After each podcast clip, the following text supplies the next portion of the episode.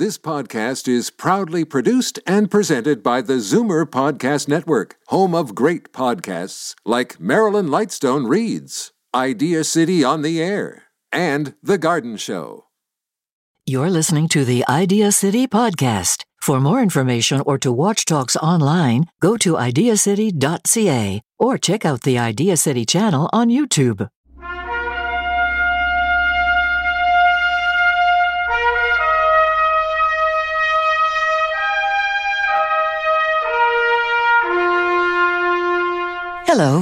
Welcome to Idea City on the Air.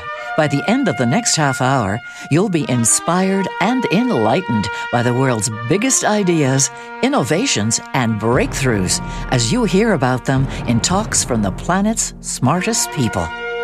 Moses Znaimer's three day annual Idea City conference in Toronto has been called Canada's premier meeting of the minds, and we're glad to have your mind with us.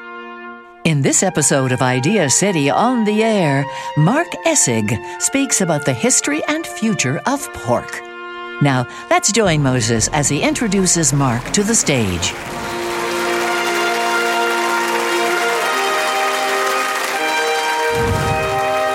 They are intelligent, they're self sufficient, they're omnivorous, they're brilliantly efficient machines for converting almost any organic matter, and I mean any organic matter, into nourishing and delectable protein.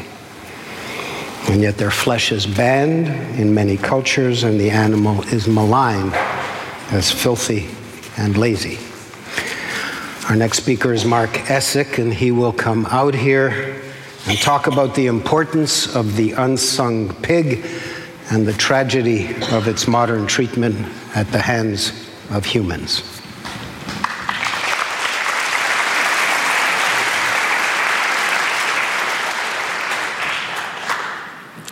Thank you, Moses. I'm honored to be here. I'm also going to make a, a, guess that in the 17 years of Idea City, I'm the first pig historian to be invited. So I'm going to take that as an honor, too. Um, about nine years ago, my wife and I and our infant son moved to Asheville, North Carolina, to the mountains of western North Carolina, and discovered that the town used to be along one of the biggest hog droving routes in America in the mid, in the mid 19th century. Hog droving, you say? Well, as many as 150,000 hogs used to come through town on the hoof every winter. And I have to say, my first reaction to this was just sheer delight. Like, who knew that a pig could walk that far?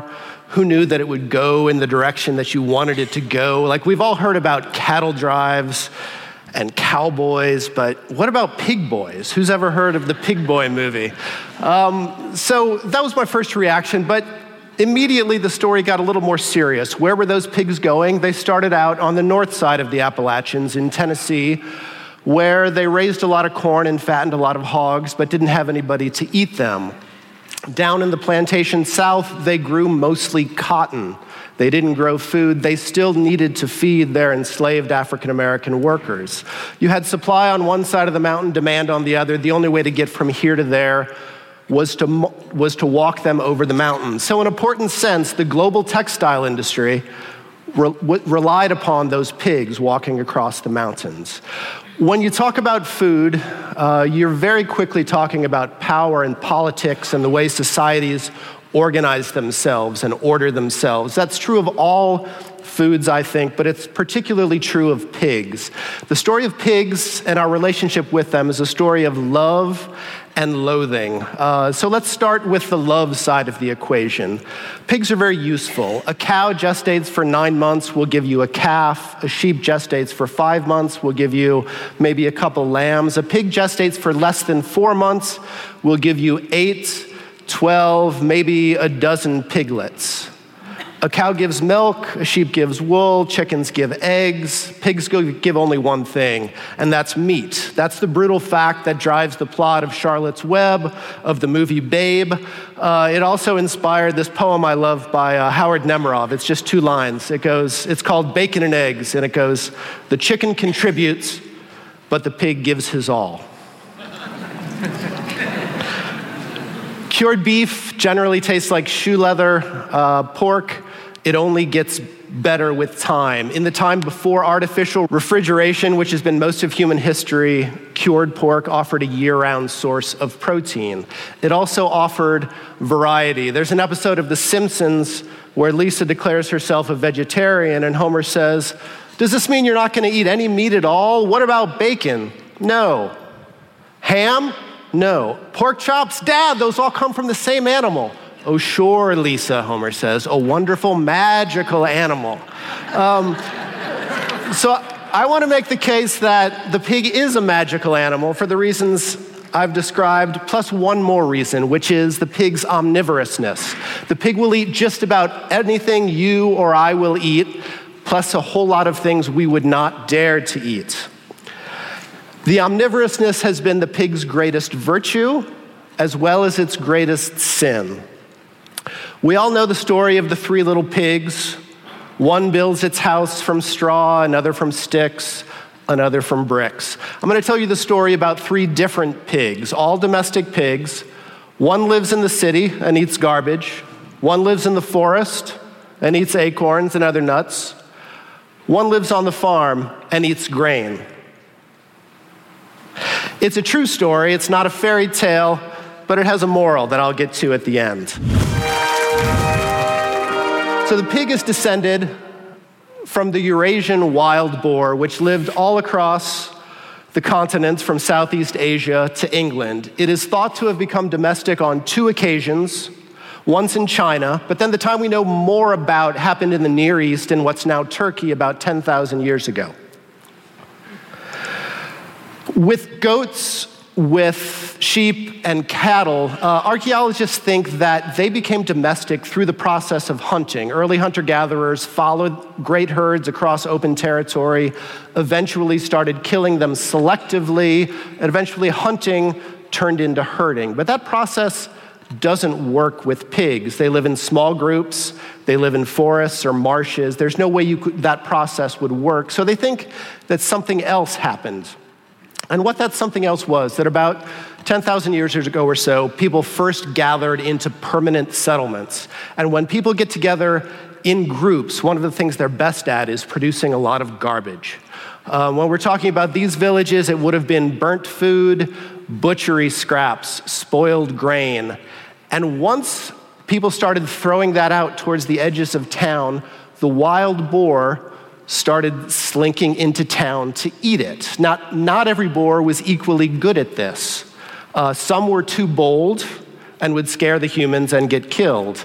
Some were too timid, so other pigs would get the food that they wanted. Fortune favored the ones who hit the middle ground. They were docile, gentle, yet not afraid of humans. And eventually, over hundreds, thousands of years, these wild boar evolved into what we know of as the domestic pig. So, in other words, the very first pig was pig one of the story today, the garbage pig. And that worked out well for several thousand years. But then in about 3000 BC, you had the development of the first civilizations, first in Mesopotamia and then in Egypt. And very early, you get evidence that the wealthier people, the ones who are the means to decide what they eat, who aren't just eating whatever is available, are rejecting pork. They are not sacrificing pigs to their gods, and they are not um, eating the, that pork in their own home. So, what's the reason? It's complicated. It has to do partly with the types of religion that were being formed, um, but I also think it has a lot to do with what the pigs were eating. I'm going to jump you from the Near East over to China for a moment. Uh, this is a sculpture that was dug up early in the 20th century. And at first, uh, from the Han Dynasty, it dates to about 200 AD in China. At first, it was interpreted as a uh, combination pigsty with a grain elevator. You would drop the grain from on top down below. Later, it was discovered that what this actually is is a combined pigsty outhouse.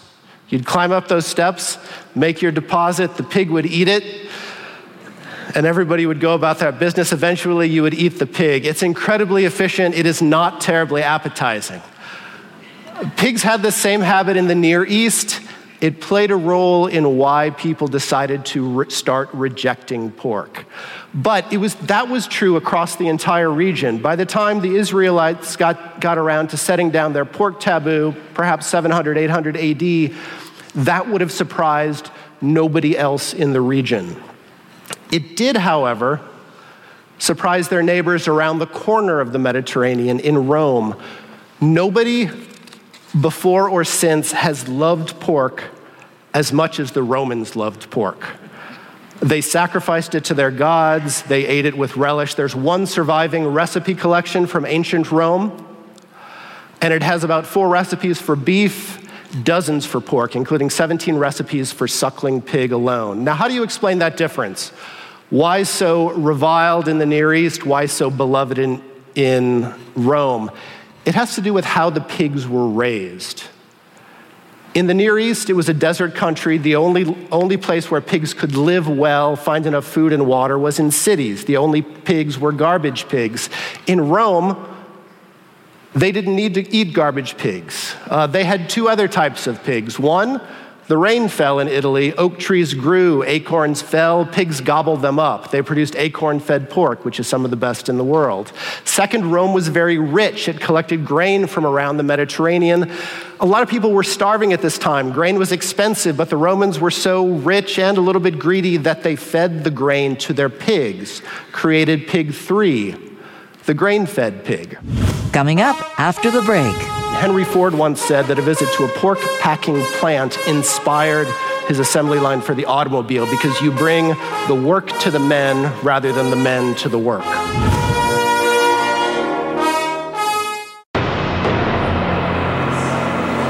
Welcome back to Idea City on the Air. You're listening to Mark Essig speak about the history and future of pork. So, thanks to the Romans, we have the basic pig lineup that will dominate the West garbage fed, acorn fed, grain fed. It also had the basic set of attitudes towards pigs. Jews hated pigs, Romans loved pigs. Pretty much that set the terms that has defined our attitudes towards swine throughout, throughout history. Mostly it had to do, whether you liked pigs or not, depended upon where those pigs were raised. In the early Middle Ages, pigs lived mostly in the woods in Europe. They ate acorns like these that are being knocked down th- for them by swineherds. Uh, they lived well, they tasted great. Later in the Middle Ages, the forests of Europe were cut down, pigs retreated to the cities. They became scavenger pigs, they became reviled. Even St. Francis, patron saint of animals, hated pigs. I could tell you some astonishing stories about how mean St. Francis was to pigs. the forest pig, however, was not quite done because he had a whole new continent to conquer. They're native only to Eurasia, but on Columbus's second voyage, he took pigs with him. Those pigs as soon as their sharp little hooves hit the jungle mud of the Caribbean islands, they started eating and breeding like crazy, provided the food that the Spaniards relied on as they conquered the New World. In North America, it was a similar story. There were pigs running free in the woods of Nova Scotia, as far north as Nova Scotia by 1600 colonists and pioneers throughout North American history, they turned pigs loose in the woods, let them fend for themselves, rounded them up in the fall, slaughtered them, salted them, had a winter food supply. It's what allowed this great continent to be uh, settled as quickly as it was. Uh, just to give you a sense of how important they were, I'll give you a list of names. Uh, there's that legendary story about Eskimos and snow. This will give a similar idea of the importance of pigs. Pigs were called razorbacks, thistle diggers, prairie sharks, land pikes, sapling splitters, stump suckers, elm peelers, piney woods rooters, and this puzzles me, but I think it's because they were hard to get a hold of cucumber seeds. now, eventually, America's forests were cut down. Um, generally, people turned to sheep or cattle at that point, but that didn't happen here because of corn. This was a new world crop combined with this old world pig, old world animal created enormous crops of pigs. There were so many that meat packers in the Midwest invented a new way of handling them. Uh, it was an overhead rail that carried the pig along a line, and it was actually one of the inventions of the assembly line. Henry Ford once said that a visit to a pork packing plant inspired his assembly line for the automobile because you bring the work to the men rather than the men to the work. This is the world we still live in. Pork, grain fed, is the most common protein in the world. 36% of the meat eaten in the world is pork, almost all of it coming from uh, corn and soy fed pork. And this is not a good thing. Um, pigs these days live in these enormous metal sheds. They have their grain carried to them. Sows spend their time in a two by seven foot stall called a gestation crate. Um, Temple Grandin has described it to spending your life living in an airliner seat. Farmers use antibiotics to produce, uh, promote growth, which is leading to the development of superbugs. Slaughterhouse workers um, have developed illnesses and otherwise have, have uh, terrible working conditions. In Brazil, we're cutting down the rainforests in order to plant corn and take it to hogs that are living in these barns. Uh, livestock production, it's a significant contributor to global warming. So, we have a lot of cheap meat available at the grocery store, but it comes with a pretty high cost, most of it externalized on society as a whole. The story of the Three Little Pigs, the fairy tale, it's generally viewed as a tale of human progress. Uh, the great psychologist Bruno Bettelheim, he said, um, it's a story of man's progress in history from a lean to shack to a wooden house, finally to a house of solid brick. The story I'm telling today uh, is sort of like the Three Little Pigs in reverse.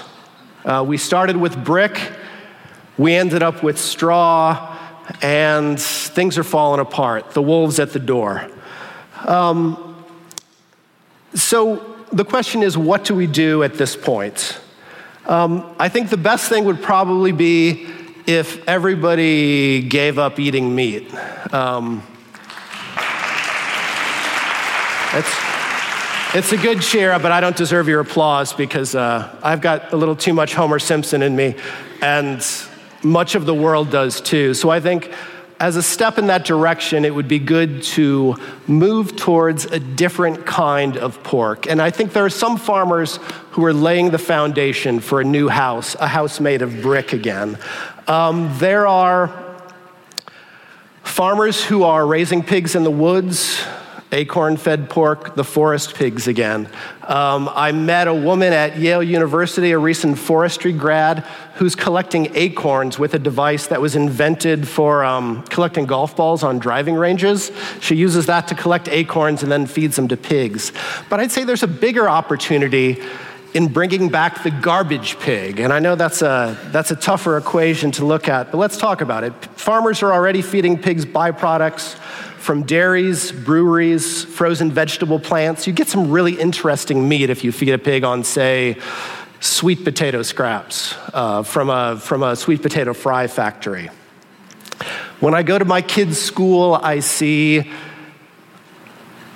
tons of food in a trash can, and I think that's a lot of good pig, that's a lot of good pig feed going to waste. Let's, let's put a pig in the, in the playground and have a real edible schoolyard.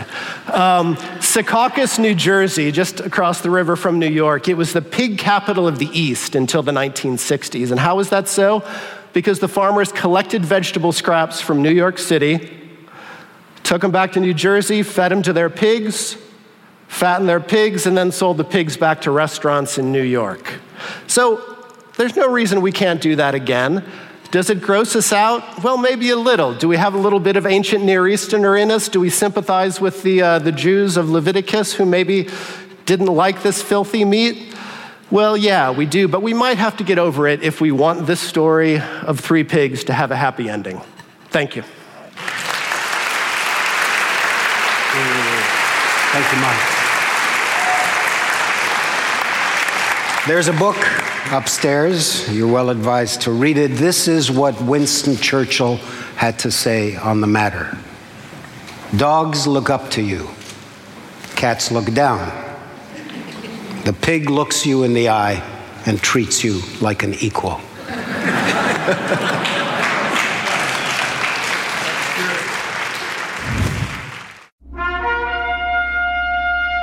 Thanks for listening to Idea City on the Air. Catch Moses Znaimer's Idea City Conference live every June in Toronto or on regularly scheduled radio and TV shows throughout the year. And find hundreds of talks online every day at ideacity.ca. For more information about Idea City, find us online at ideacity.ca, Facebook, Twitter, Instagram, or youtube.com slash ideacity. This podcast is proudly produced and presented by the Zoomer Podcast Network, home of great podcasts like Marilyn Lightstone Reads, Idea City on the Air, and The Garden Show.